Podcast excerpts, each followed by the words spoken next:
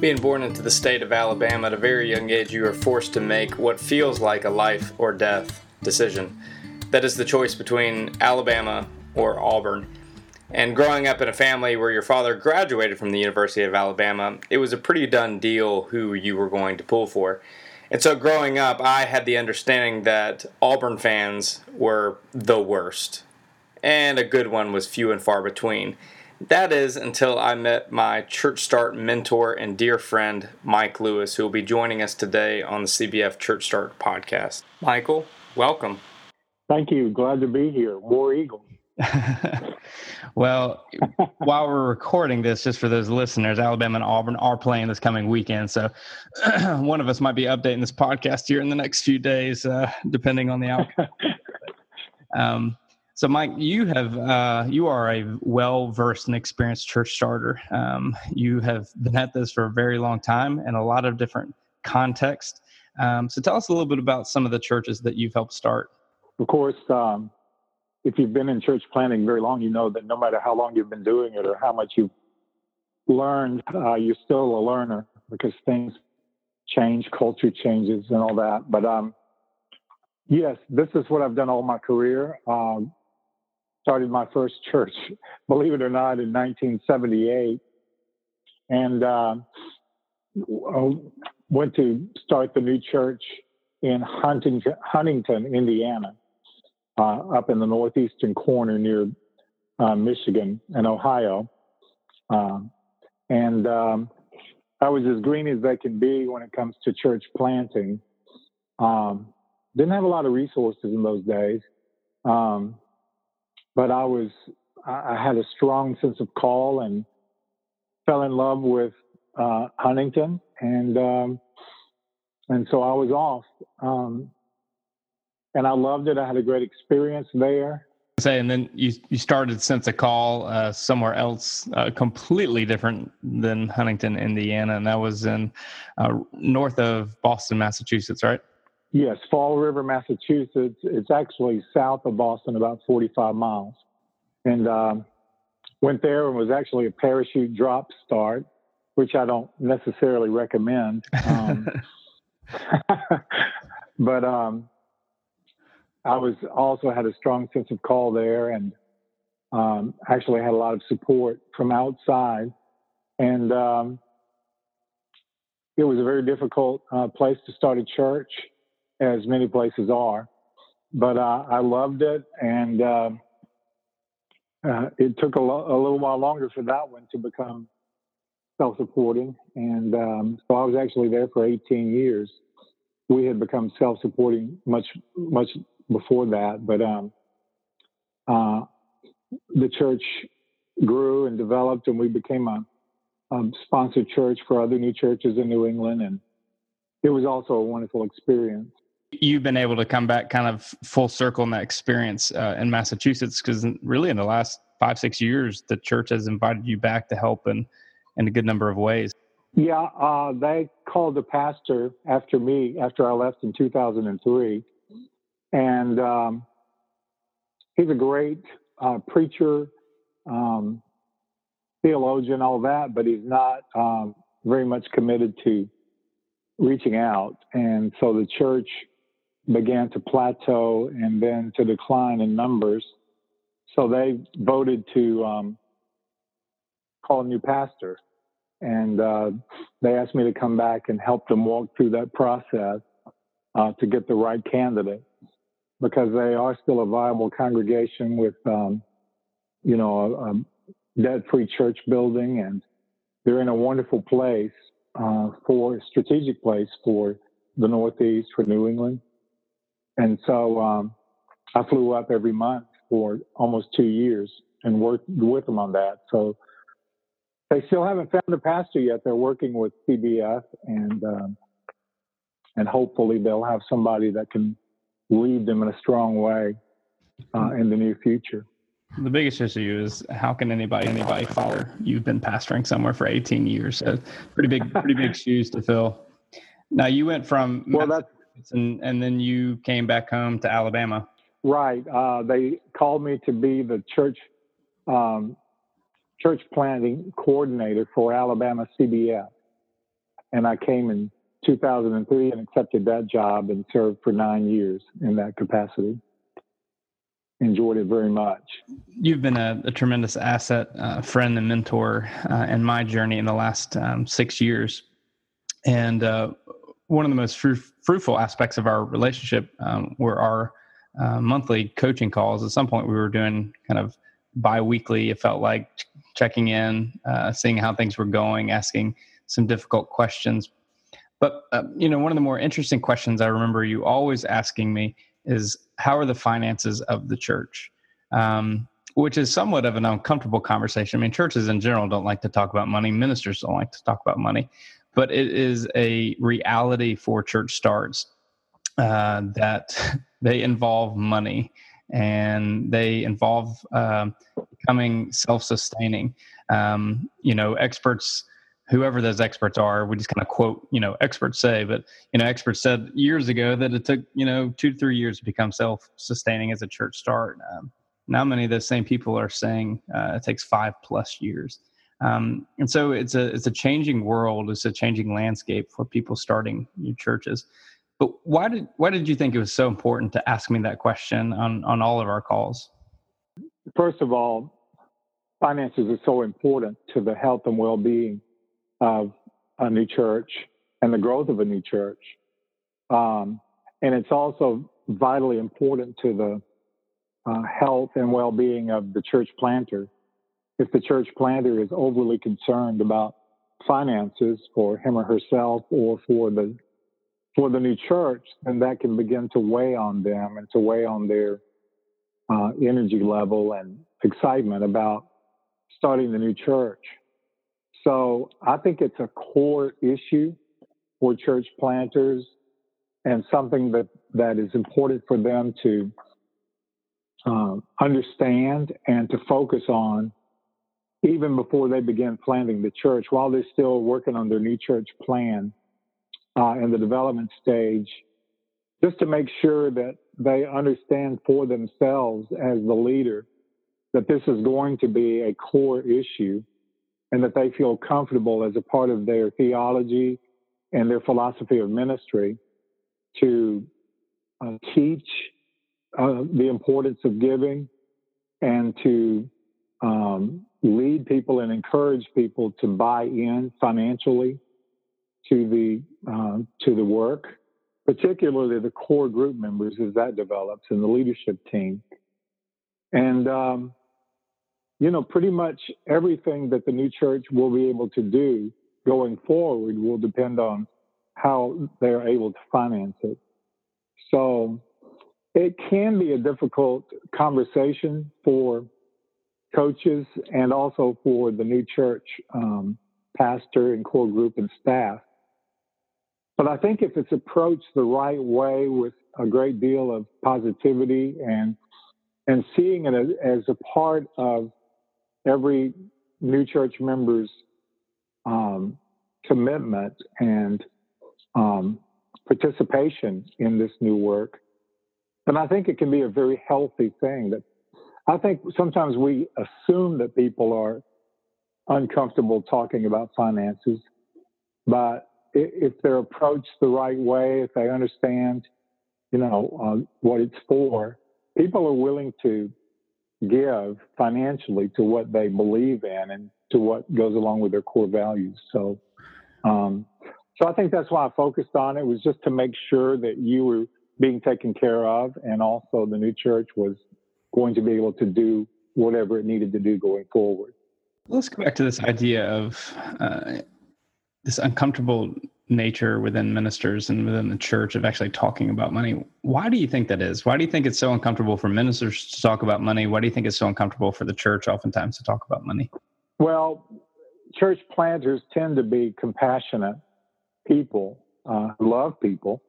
And so they do have an understanding that a lot of the new people coming into the church are new Christians, or this is the first time for them to participate fully in the development of a church. So there's a learning curve for them, but also they understand that most people that will come to us are pretty much financially burdened already. You know, as families, people are finding it difficult just to stretch their own dollars and pay for the house payment and the car or kids and, you know, all those things that families have to pay for. So trying just to be a compassionate leader, you don't want to add another layer of financial burden on people. But at the same time, people usually have money to give beyond their basic financial commitments to things that are important to them. And so they will find ways to give to charitable causes, to sometimes political causes or social justice causes that they really believe in. And when people make a commitment of their lives to Jesus Christ and to be his disciple, they really, that becomes a core value for them to be involved in the kingdom work. So I think if you just continue to develop the relationship where they understand what it takes for a church to be founded and grounded and grow and prosper, that it does take contributions from everyone and give them the right vision and core values, then I think a lot of times you'll be surprised at how willing they are to give.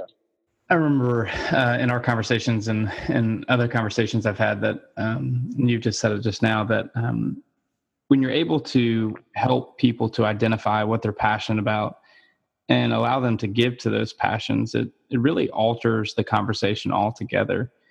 So what are some best practices you found on that process, identifying what people are passionate about and helping them find ways to contribute to that, whether that be financially or with their time or with other resources?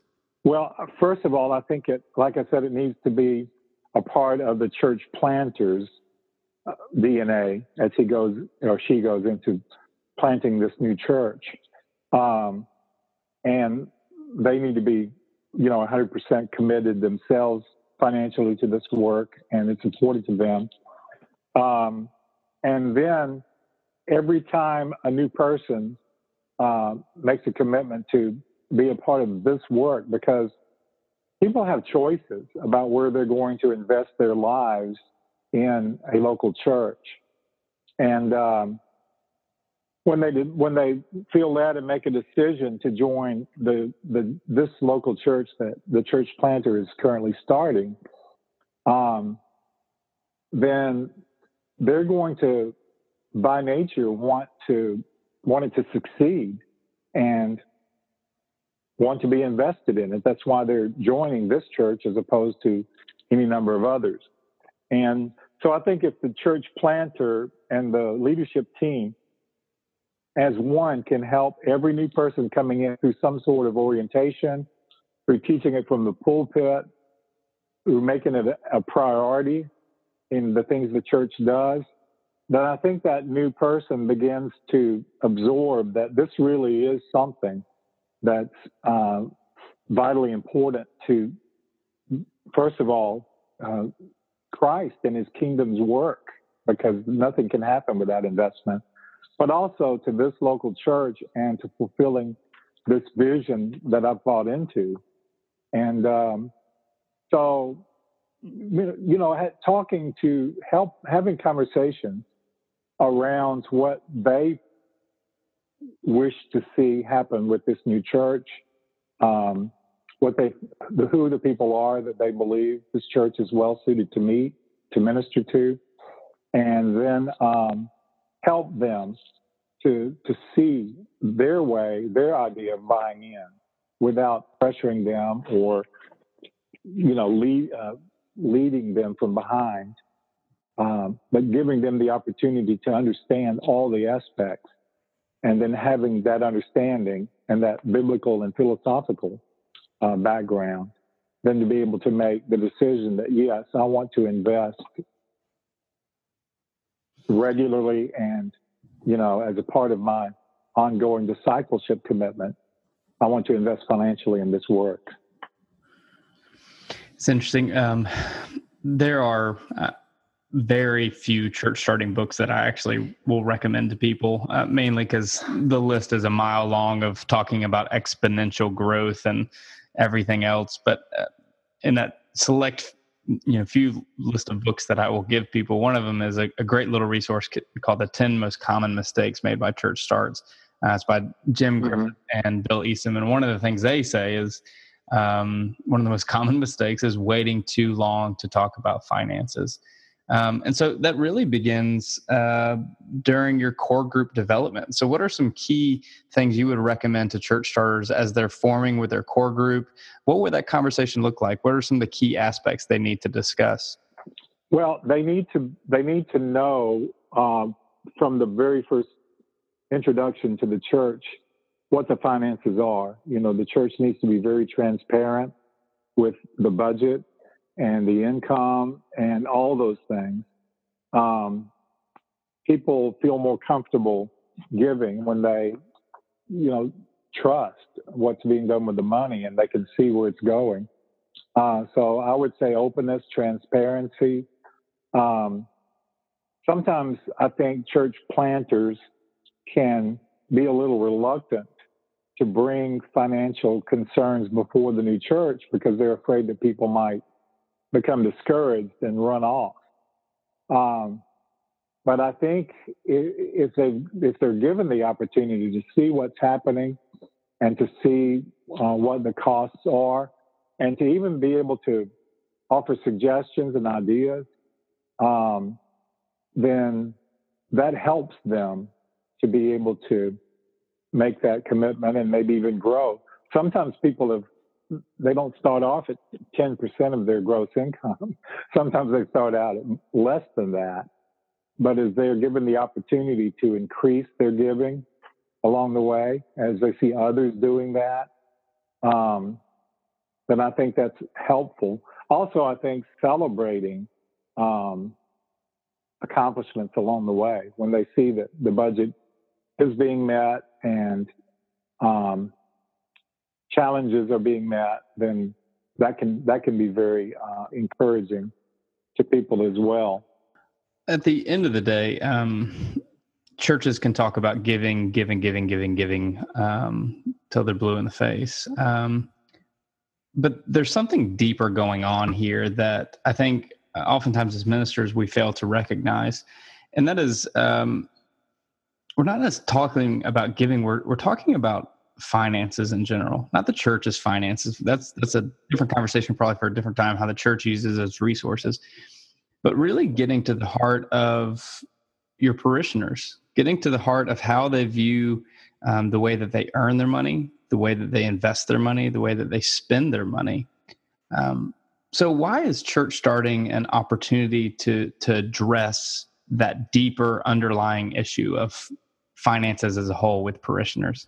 Well, I think church planting is a really great way for people to address all the issues of life, and finances is certainly a big part of that. But, they need to address all kinds of issues that they're facing personally and in their families, financial issues, relational issues.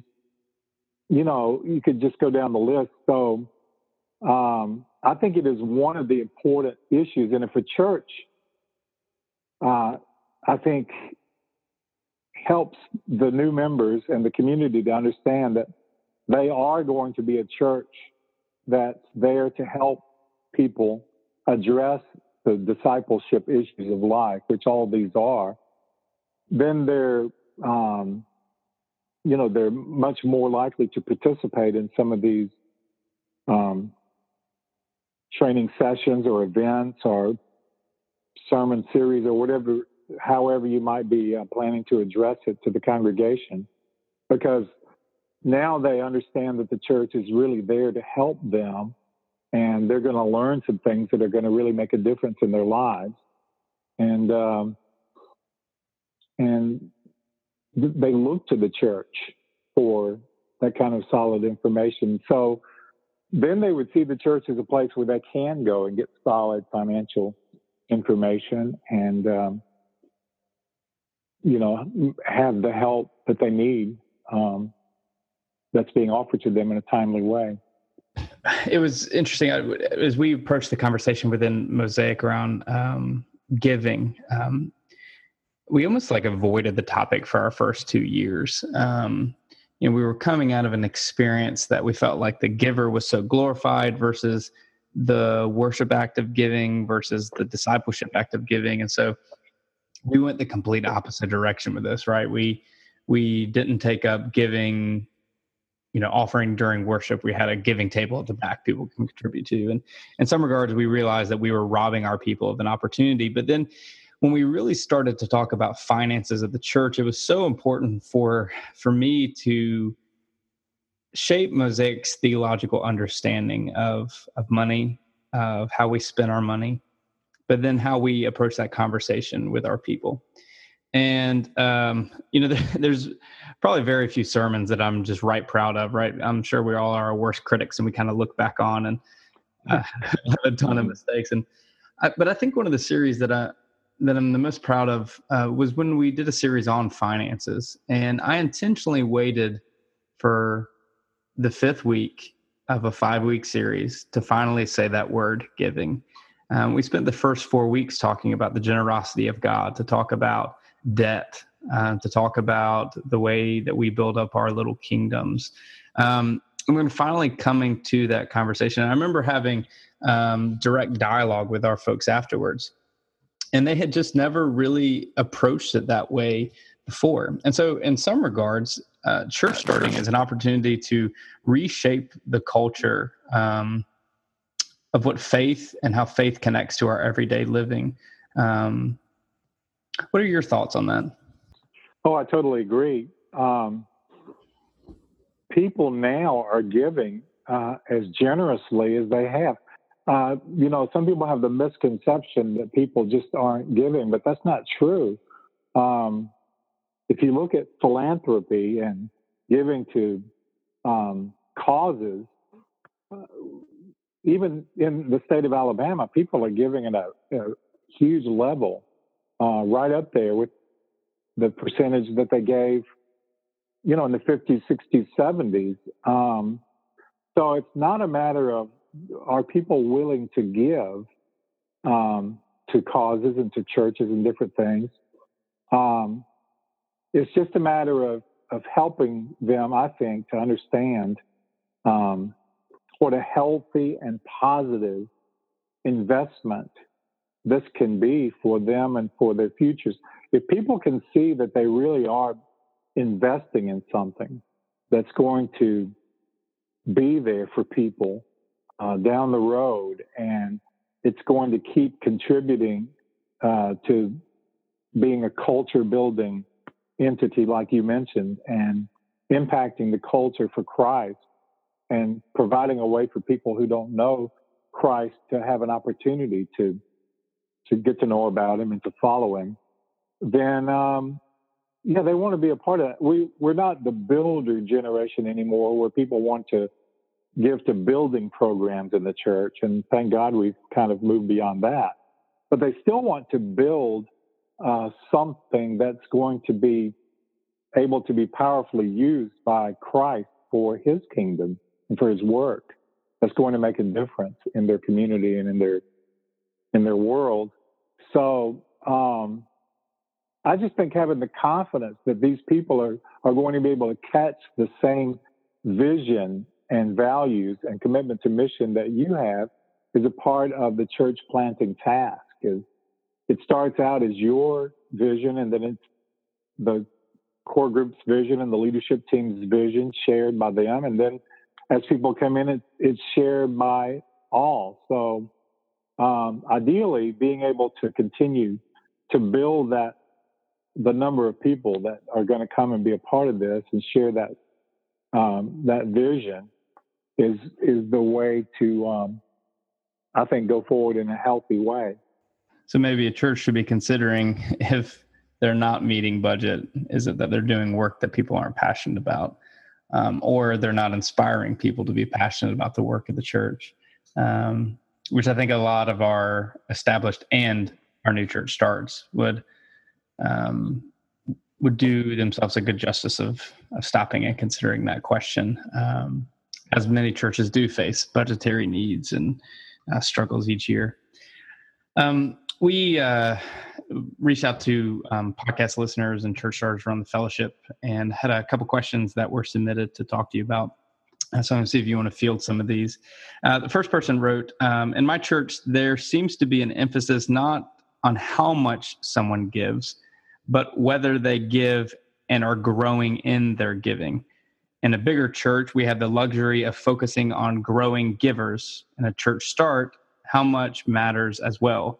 With the understanding that growing of givers is more important than how much, how do you resolve this tension and how you approach stewardship in a church start? Well, certainly the goal is always for 100% participation in giving. I mean, that's a goal. And you're never going to probably get 100%. But you strive for that, just like you strive for all the people in the church to be praying, to be studying their Bibles, to do all the things that are components of a growing disciple of Christ in the 21st century.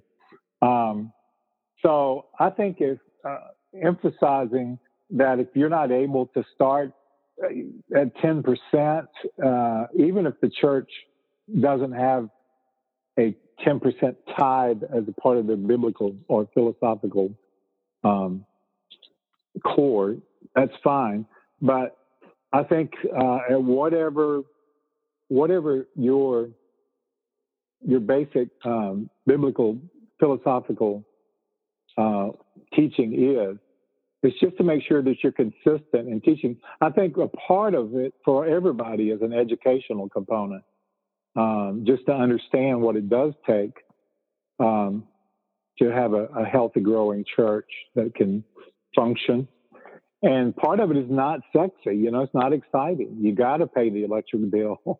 You have to pay certain things that are just not going to be anybody's passion by any means. But, that's like your household budget. That's like anything. So people need to understand how important those things are. And then if they can start to see that they can start at a place where they are comfortable and hopefully maybe feeling, a tad bit stretched as well, then they can continue to grow. That's why teaching true giving as a faithful follower of Christ to his work is an ongoing process. You can't just do it once and then say, well, I'm done. We've done that in our church. It really needs to be somehow cyclical or annual. Part is if the church has an orientation process, and I encourage them to do that, then that should be a real clear and positive part of the orientation. But certainly nobody's going to be looked down upon or rejected for membership or treated in any other way differently if they don't give. But you do want people to understand that as they grow as a follower of Christ and more committed to his work, then that's something that's probably going to become more important to them, and they'll want to learn more about how they can prioritize what they're spending so that they can give more to the church. Does that answer the question? Yeah, I think so. I do want to clarify. I assume that the $500,000 Learjet is one of those necessary items under the church budget, right? Exactly. Yeah. Always go for the big ticket items that are totally irrelevant to the kingdom of God, and that'll really motivate people to give more. Well, as long as you're not going super classy on that, like you couldn't get the leather seats. Like you got leather seats, it would be out of the question. But if you're just doing, you know, kind of mainline, you know, mid-tier type of seating material, I think you're good. One other question to field for our time. Person asked, what are the biggest mistakes you see church starts make in the areas of stewardship and finances? I think sometimes they can become quickly overburdened financially. They find a place to meet for their worship gatherings, and they fall in love with it. It's wonderful. It's in the right place. It has parking and place for kids ministry, but it's $1,000 more than they had counted on paying. But they go ahead and make a commitment to that place, and very quickly before they can,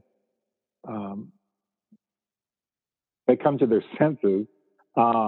They've become overstrapped, and that might happen in the area of meeting place. Sometimes it can happen in commitment to pastor's salary.